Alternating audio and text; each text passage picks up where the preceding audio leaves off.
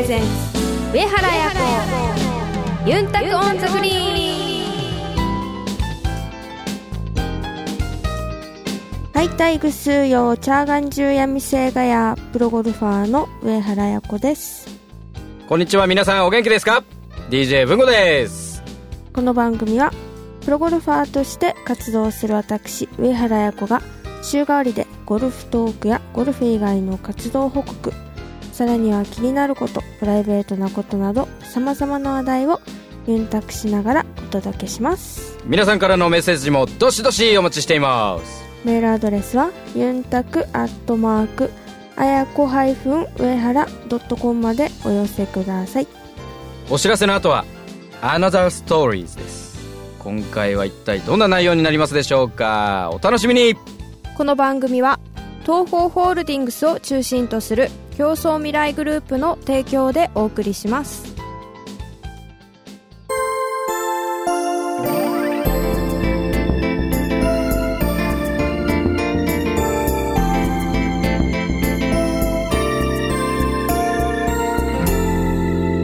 上原彩子ユンタコンザグリーン。東方ホールディングスは医薬品流通のプロ集団競争未来グループとして北海道から沖縄まで全国の病院や薬局に医薬品をお届けしています。品質を守り安全に運び確実に届ける。命と健康を守る医薬品だからこそ必要とする人の手に届くまで責任を持って取り組み皆様の健やかな生活をサポートする。それが私たちの使命です。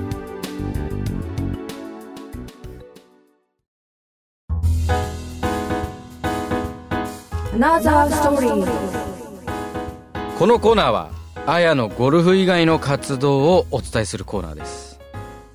さあ今週は2012年オフレポートと題しまして年末年始の、テレビの出演それからオフまあお休みですね。休日の過ごし方などプロゴルファー以外のあるいは一人の女性としてのオフの過ごし方この辺をあやに聞いていきたいと思います。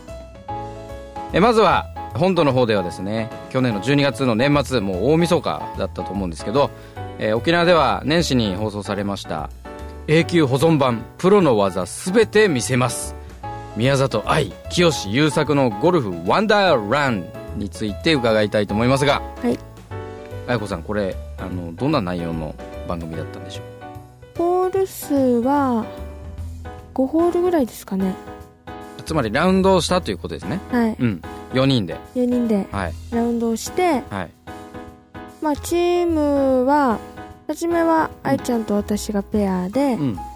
で清さんと優作さんで、うん。その後は女子対男子で。はい。は優作さんと私うんペアの、いうん。であと清さんと愛ちゃんペアうん。という感じで、まあうん。組み分けをして、はい。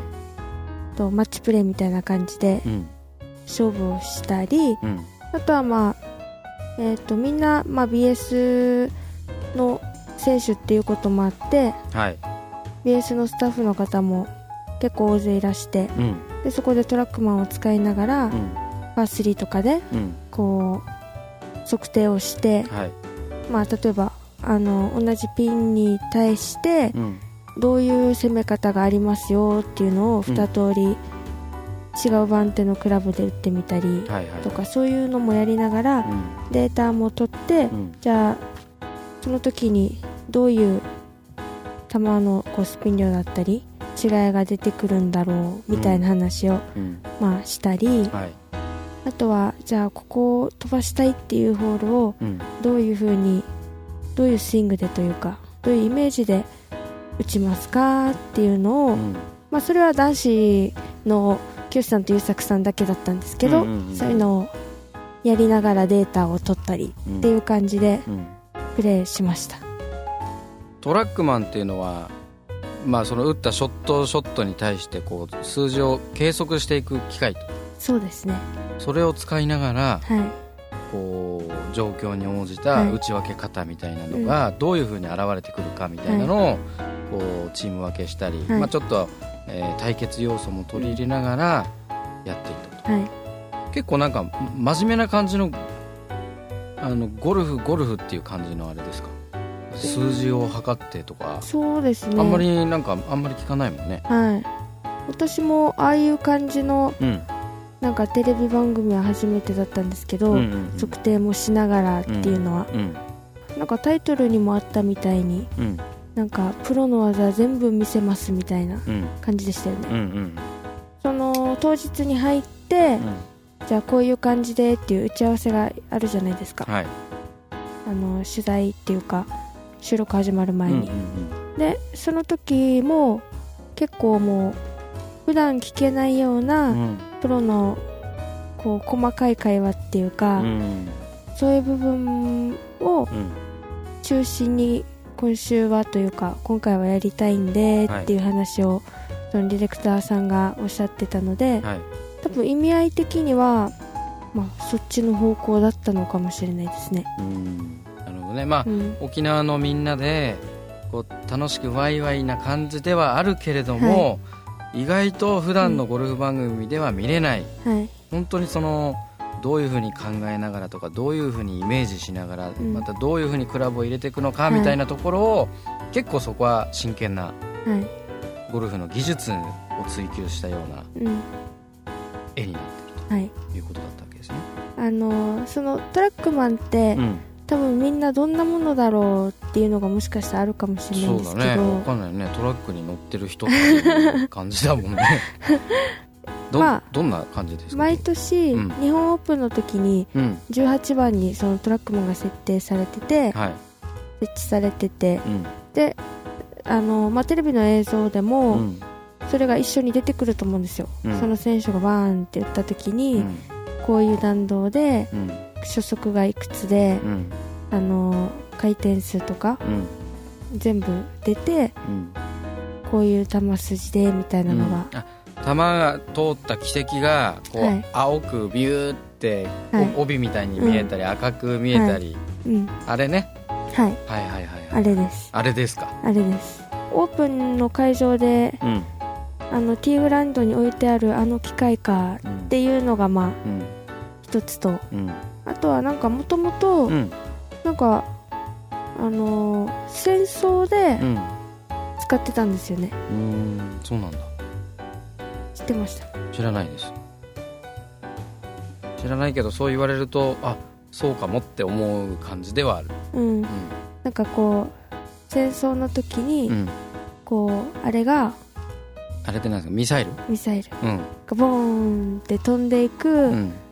奇跡？うん。をこう測ったりいろいろうん。多分するためのものを、うん。ま改改良して、あはいでゴルフのじゃあれにうんしようみたいになったってちらっと聞きました、うん。なんか綾の口からミサイルがポーンって聞くとなんかあんまりなんかミサイルっぽくない感じだよね。でもまあそれが元だと。はい、まあでもそういうの多いですよね、うん、いわゆるその軍事技術みたいなものを応用してうん。商用化してうん。世の中で使ってるっていうのは結構ある話だねと思うんで、なるほど。そうするとじゃあそのトラックマンはあのどんな数字を測ることができるんですか？うーんまあさっき初速はいと初速とか飛距離？飛距離も回転数も。回転数。回転数もなんかこう種類があるじゃないですか？いわゆるその回転が斜めになってるとかなってないとかなんかよよ、まあ、はい。横回転じゃないけど、そういうその回転数も2種類ぐらいなんか測れたりとか。そういうのもあれインパクトの瞬間とかも出せます、ちょっとこうオープンで当たってるとか、ちょっとクローズで当たってフック回転がかかってるとか。うん。多分その辺がゴルフ用に改良されてるんだろうね。うん、ミサイルが発射するされる時にさはい。なんか、まあよ、発射したことないから分かんないけど あのちゃんとこうフェースが当たってるとかそんなのは多分関係ないじゃない、はいおそらくね。その辺はこうちょっとゴルフ向けにうん改良されてる機械なのかなという気がしますけど、あのーリスナーさんたちぜひ、えー今年の女子オープン、はい。あるいは男子の日本オープンのはい。18番はい。のティーグラウンドはい。のところに置いてあるはいだろうということですので、ぜひ、えー応援に来ていただきながら、はい。ああの時あやが言ってたトラックマンってこれだなと、えーいうのをちょっと確かめてみるというのもなんか一つはいスタンプラリーじゃないけど、うん。面白みの一つかなみたいな、えー楽しみにぜひ皆さん来ていただいて応援の方よろしくお願いします。お願いします。さあさて、えーその番組の中ではまあいろいろあの話したり自分はこう打つとか僕はこう打つっていう話があったと思うんだけどその辺はなんか自分でやってて勉強になったみたいな参考になったみたいなのってあるの？まあちょっと中間距離うんとかも、うん。私がちょっと課題にしてた点があったのではい。あの番組の中でもじゃあみんなに習おう中間距離みたいなのをやって。なるほど中間距離。でまあ4人それぞれで私が一番初めに打ってうん。じゃあこのぐらいの距離私はこういうふうに打ってますって、うん。それぞれが自分たちのスタイルで、うん。まあ、やりながら、はい。で私がこういうミスがこういう時に出るんだよねって話をしてうん。そしたらまあ清さんがあーだったら一番愛ちゃんの打ち方がうん。やっぱ合うんじゃないって言ってうん。で愛ちゃんの打ち方をちょっと教えてもらってうん。でそれをやったんですよ。は実践したら。いいかがですか？はい。すごいやっぱイメージと合ってうん。いい感じにできたので、うん。そういった面もすごい勉強になったというかまた新たなうん。新しい技術を習得できました。なるほど。はいいわゆる中間距離っていうのはフルショットしない距離っていうふうに思えばいいですか？はい。番手と番手のフルショットはの間の距離はいというような、そういうことですよね。そうです。なるあとはやっぱり男子プロとほどうん。こう回る機会ってうん。やっぱりなかなか私の場合ないので、うん。まあ愛ちゃんのとこは愛ちゃんとかは兄弟がそうですね。ねうん。2人、うん二人ともプロっていうこともあって、まあ、ちっちゃい頃から一緒にやったりとか、で先にお兄ちゃんたちがプロになって愛ちゃんがプロになってっていう感じで、うん男子プロとはこう近い存在というかはい。なんかわかるじゃないですか。そうですね。だけど私はなんかあんまりそういうプロと一緒に回る機会も全然なかったので、やっうんぱり清さんとか優作さんと一緒に回って、うんまあ、考え方とかもうん。いろいろ話して勉強になりましたし、はい。まあ、打ち方に関してもあじゃあ女子ではあんまり発想しないことをやっぱ男子は考えながらこうプレーしてるんだなっていうのもありましたし、まあ、打ち方にしても。うん。でもやっぱりちょっと難しくて筋力がないとあできないなっていうこともあったんですけど、ね、男子プロみたいなレベルの高い人とああいう感じで一緒に練習したりこういろいろ情報収集できるのは、どうん。まあ、自分のためにもプラスになるなと感じました。なるほど。じゃあやってよかったと。はい楽しかったです。一つ挙げるとしたらはい。なんか寒そうだったけど。ね寒かったですね。全員沖縄の人なのには寒いとこでやってるみたいな、い。しかも、うん。あの時、うん。ハプニングがあったじゃないですか。ハプニングはい。と言いますと。イヤリングなくなり事件。イヤリングなくした事件。はい。はい。大変でしたね。はい。大変でしたけど見つかりましたね。じゃあよかったですね。片っぽだけね。片っぽだけね。落としてしまってね。はい。気がついたらあれないみたいな。うん。ね。それも収録開始直前みたいな、はい。気づくみたいな、はい。結局、えっと、収録中はもう片方のやつは撮ってプレイしたんだ撮っっけ？て撮もうってたよね。別のものにしてそうだよね。収録してうんうんうん。そしたら終わってから気づいたと。終わったら出てきた出てきたと、まあ、なくなるよりよかったとよかったですね。まあ、先月ご紹介しましたようにですねちょっと話題を変えまして、はい。えー 沖縄はちょっと一足本土より早い桜祭りの季節ということですね、はい。えーこれはあやも今年行ったんですか？行きましたいかがでした？どこに行ったんですか？泣き尋常市に行きまし泣き尋常市たはい。泣きか、尋常市ってねすごいですよね、うん、読めないですよね。なかなか。読めないし書けないみんな。ですうん。すごいな。今昔の今に帰るにえー仁義の仁はい。で泣き仁はい。ってことですよね、うん、ここはもう綺麗なスポットで有名なんですか？そうですね。まあ世界遺産にも登録されてますし、はいあのまあ、今は観光客も本当どんどん増えてきてるえと思います。ーうん、なんかあのブログを見る限りではこうライトアップはい。されてそれも、なんていうんですかその色自体がいろんな、うん。ね紫とか黄色っぽいとかオレンジとか緑っぽい色のライトアップをはい。されてて。でそこにこう濃い色のピンクの花なのかな、はい。がこうねいろんなだからカラフルな感じのはいスポットということですけど、あれ夜夜も結構だから見れるってことですか？夜もうん。また夜ですごい綺麗です、うーん。昼間は昼間でうん。ね海とかう、ん。あの空の青空とのコントラストがはい。綺麗ですし、はい。あと石垣とのこうマッチングうんうんうんでうん。緑があって桜が咲いてっていう。けど、まあ、夜は夜でまたライトアップがすごい綺麗ですし、うん。その地元の子供たちが作ったペットボトルでのライトうん。があってっ、ていうのがあるんですか？はい、ライペットボトルにこうんうろうそくを立てて、ああエコライトみたいな、なるほど。はい、でそれがまたこの明るさがちょうどいいっていうかあったかい明るさみたいな。うんうんうんうんうん。だからその泣き人上司とすごいマッチしててすっごい綺麗でしたね、じゃあ昼と、うんはい。昼と夜で二度美味しいみたいな。はいまあ私たちもまあ昼間はまあ泣き人上司普通にうん。明るい時間に見てうん。また夜のライトアップもうん。また見てうん。両方楽しめました。なるほど。はい。これちなみに泣き人ってどの辺ですか？場所は。あの沖縄の地図で見ると、はい。こう一番とんがっててあれが国神ですよね、一番とんがってると一番北の北の方ですね。はいはい。でうん。ちょっとしたらうん右側にポコって出てくるじゃないですか。ちょっと下に行くとはい。右にポコッと。あ右っていうか、うん。こうやって見ると左。こうやって見るとっていうのは ラジオではうまく伝わらないと思うんで 教えてあげてください。例えばほらあの東側とか西側とかさ。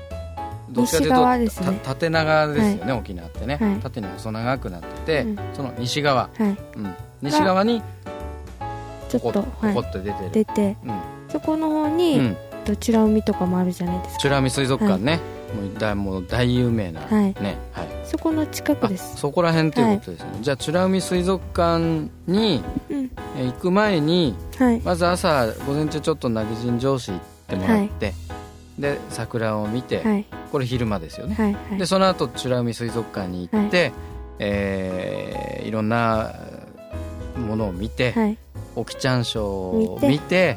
あーソフトクリーム食べて、はい。でそれからまたこうちょっと暗くなってきて、はい。ご飯食べた後に、えーもう一回泣き人上司よにし来て。行ってこうライトアップされた桜をどうぞおっぱ牧場のソフトクリーム食べて。と何ですかおっぱ牧場って。牧場があるんですか？おっぱ山っていう山があるんですよ、はそこのもう泣き人に？はい。そこに牧場があってはい。売ってるんだ、どこにでも売ってます。あどこにでも売ってる、はい。あじゃあ別にコンビニとかでも買えるってあコンビニではさすがに。あはではない、い。うん。道の駅とか。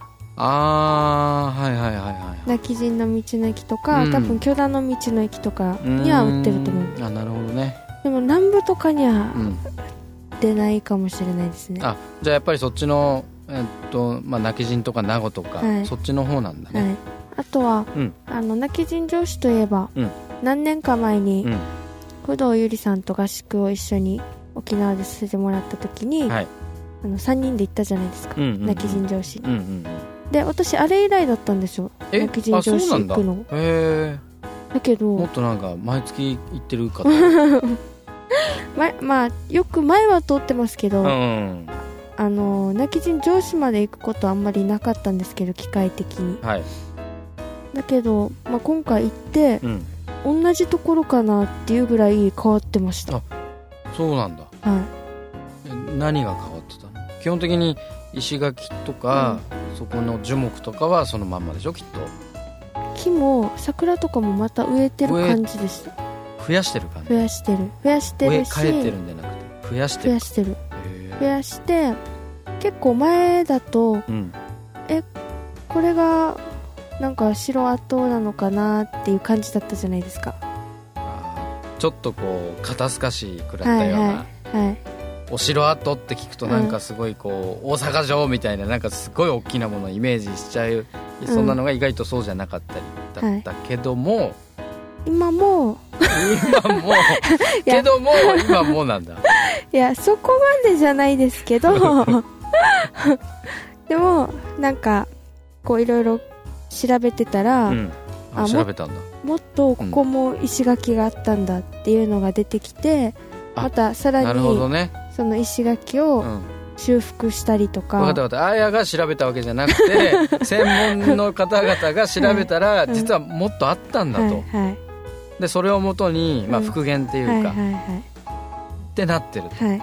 そしたらやっぱり前と前、はい。えっと、3年前どれか分かんないけど、行った時からするとうん。全然ちょっと大きくなって。大きくなってるんだ、い。ろいろ変わってました。うん。なるほどね、前一回行ったことあるからもういいよって感じじゃなくて、うん。また次行っても楽しい感じ、なるほどね。はい。あの月日が経つとちょっと変化してることもあるからはい。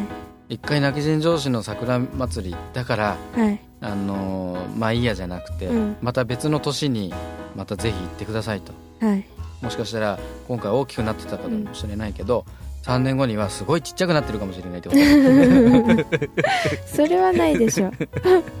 であとは、うん。やっぱり、まあ、一番は、まあ、どこ行く時もそうなんですけど、はい。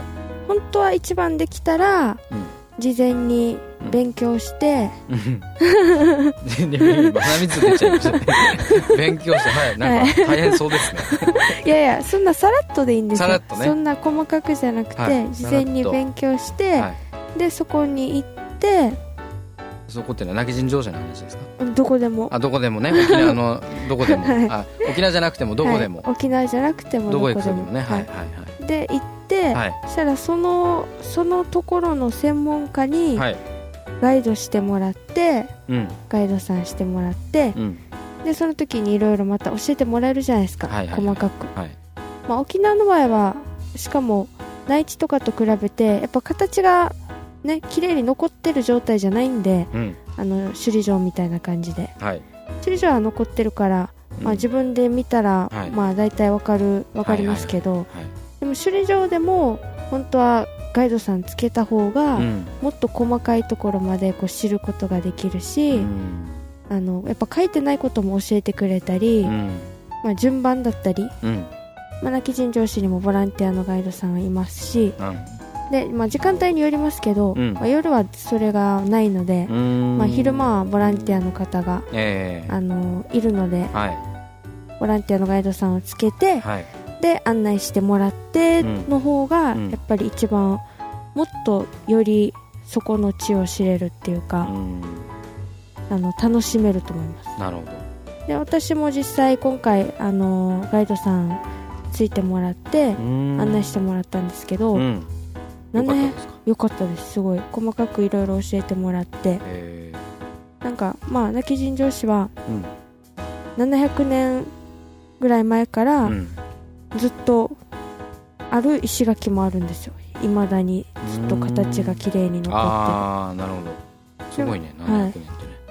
だからああいうものもやうん。っぱり教えてもらわないとあただ復元したのかなで終わっちゃうじゃないですか。なるほど。最近はい。直したやつなのか、うん。この石700年前からここにあるのか、はい、っていうと重みが違いますね。違いますね。確かに。であとはやっぱりはい城の内側から見た時の、うん。この外壁とうん。外から見る外壁はうん。見え方が違うんですよって話をしたり、まあいろいろその意味があって全てがやっぱできてるじゃないですか、うん。穴木神女子もまあ初めの入り口はすごい狭くていっぱい人が入れないようになるほど。あの大勢でバーってなれないようになってるけど、ん。あとはだんだん広くなってとか、まあ、全てにやっぱ意味があるなっていうのをすごい感じたし、やっうん。うんぱ細かく教えてくれる人がいた方がうん。やっぱり勉強になったので、うん。ぜひね内地からでもうん。あとはまあうちなんちゅうの方もはい。泣き人上司とかまあいろんな、ね、いっぱい沖縄には上司がいっぱいあるじゃないですか。ね。世界遺産の上司も、はあとはまあちっちゃいグスクもたくさんありますし、いはい。まあ、そういうのを言ってガイドさんにいろいろ説明しながらうん。こう聞けた方がいいのかなと思いました。ぜひ皆さん沖縄に遊びに来ていただいてはい。ゴルフの応援にも来ていただいて、はい。ね、いろんな交流をねはい。図っていただければい。いなと、そうですね。であとですねまたその泣き尋常市登ってからそこの方からはうん、こう海がこう一望できるんですよ、うんうん。もう高,、で高台っていうか上の方だもんね、はいそうですね、でまあ今の時期から4月ぐらいはいまでぐらいかな、はい、はい、運が良かったらうん。クジラも見れるみたいでええ嘘。す、はい。上司で？はい。クジラが見える。はい。すごいね。はい。えそんなにそんなに海近いんだ。あ海も目の前ですよ。目の前海でさあ今週はですね、えーゴルフ以外の話を聞いてきましたがテレビ番組の話と泣き人上司の話と、えー聞いてきました。まああのオフはオフでね休める時はこうしっかりパッとこれリフレッシュしてでオンに切り替えてこうゴルフ頑張るみたいな。やっぱりあのー休みの日っていうのはゴルフ全然忘れる感じ？あ例えば泣き尋常市行ってる時ですか？うんとかねこうリフレッシュするしてる時って。うんはい。はい、でもって言っても、うん。泣き尋常市行く前は、うん。朝早く起きて、うん。オフだったんですけど、うん。6時半にはもうご飯食べて、うん。食べ終わったらすぐうん。ショートコース回って、うん。で大体ショートコースだから3時間ぐらいで回れるじゃないですか。はい。で11時ぐらいにホールアウトして、うん。午後がオフだったみたいな、はい。ああそういうことね。その後うん。あのブセナのうんこう上からうん。魚が見れるとこがあるじゃないですか。ちょっとこう、うん橋になっってて。はいはいはいでそこを見てはい。で泣きじんあ氷島行ってはい。氷島で海見てうん。泣き尋常市行ってうん。熊の歌聞いてとか、そういう流れでした。なるほど。だからまあ忘れてないゴルフやりました まあそういう日だったってことね。はい。たまたまね。なるほど。まあ休む時はしっかり休んではい。いいプレーにつなげてください。はい。来週のコーナーはガールズトークです。あやの気になることを高宮あやさんとお届けします。メッセージもどしどしお待ちしています。メールアドレスはユンタクアットマークあやこハイフン上原ドットコムまでお寄せください。お楽しみに。上原彩子ユンタク on the green。医薬品流通のお仕事ってどんなことをするんですか？医薬品を医療機関に届けるのが私たちの仕事です。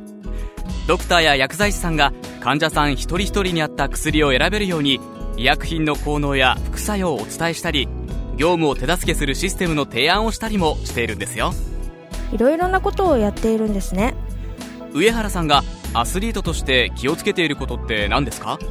やっぱり心も体も健康でいることがいいスコアにつながっていくんじゃないかなって思います。私たちも上原さんや健康を願っている人たちを応援していきたいと思っています。すべては健康を願う人々のために。私たちは東方ホールディングスです。あやのルチームに。このコーナーではオフシーズンの上原綾子プロの活動を本人のコメントで毎週お届けします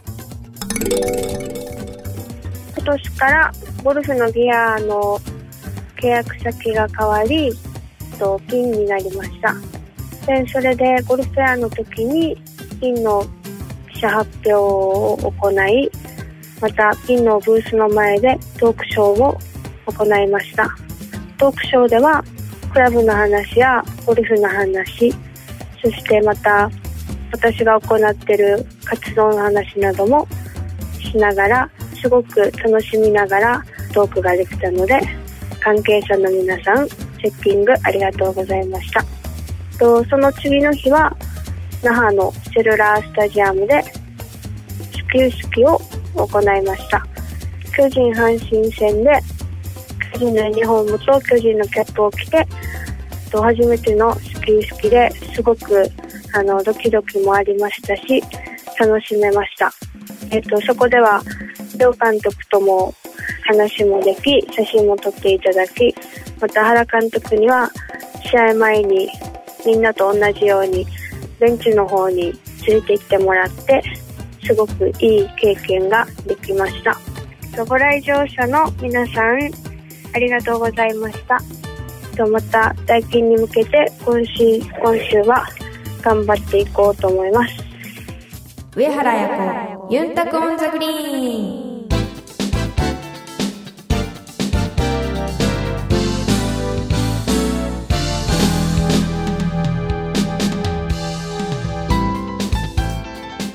お届けしました。共創未来グループ presents 上原彩子ユンタク on the greenそろそろお別れの時間です。はい2月の沖縄というとプロ野球だったり J リーグのサッカーだったりまああの言ってみれば幅広げるともう大学生とかはい。ねいろんなあのスポーツやってらっしゃる人たちがキャンプで沖縄に来たりねはい。したりする時期ではありますがまあ、そういったキャンプ、ね、いろんなプロのスポーツのキャンプ見学に行ったりすることはあやはあるんですか？時々。時々。はい。うん一番最近見に行ったっていうと？多分、うん。えっと日ハムうん。に行きました。北海道日本ハムのはい。名護キャンプ。はい。うん。梨田さんが監督の時のあれだね。そうですね、うん。はい。さあそのプロ野球と言いますとはい。ねこの前の日曜日ね、はい。19日はなんとセルスタでプロ野球のキャンプ読売ジャイアンツと阪神タイガースの、はい。えーオープン戦のなんと始球式をはい。綾子さんがやってきたということで。そうなんです。うーんこんな大役をやってきていかがでしたかこれ？緊張しました。緊張しました。はい。ちゃんと思うように投げれましたか？思うようには投げれなかったですけど頑張りました。たくさんねあのースタンドの方から見てる人たちもいたわけだし、盛り上がったんじゃないですか？そうですね、うん。あのまあジャイアンツが沖縄でやるっていうことに関してもやっぱうちなんちは嬉しいじゃないですか、うん。だしやっぱり阪神対ね巨人ってなると伝統の一戦のオープン戦ですよこれ、うん。そういった意味でもあのすごい盛り上がったのでそこでまあ始球式初めてできて。はい。まあ今回はねオープン戦のあれでしたけどはい。ねもしいつかタイミングが合えばあのペナントレースのはい。本当のね公式戦の始球式なんか。やりたいですね。ね機会があったら。はい。さらに成長したピッチングを 綾子さんが見せるそうですから。練習しとかないとね。これを聞いてる NPB の関係者の方オファーお待ちしております。それでは競争未来グループプレゼンツ上原彩子ユンタコオンザグリーン。また来週。お相手は上原彩子と DJ 文吾でした。またイチャヤビラ。この番組は東方ホールディングスを中心とする競争未来グループの提供でお送りしました。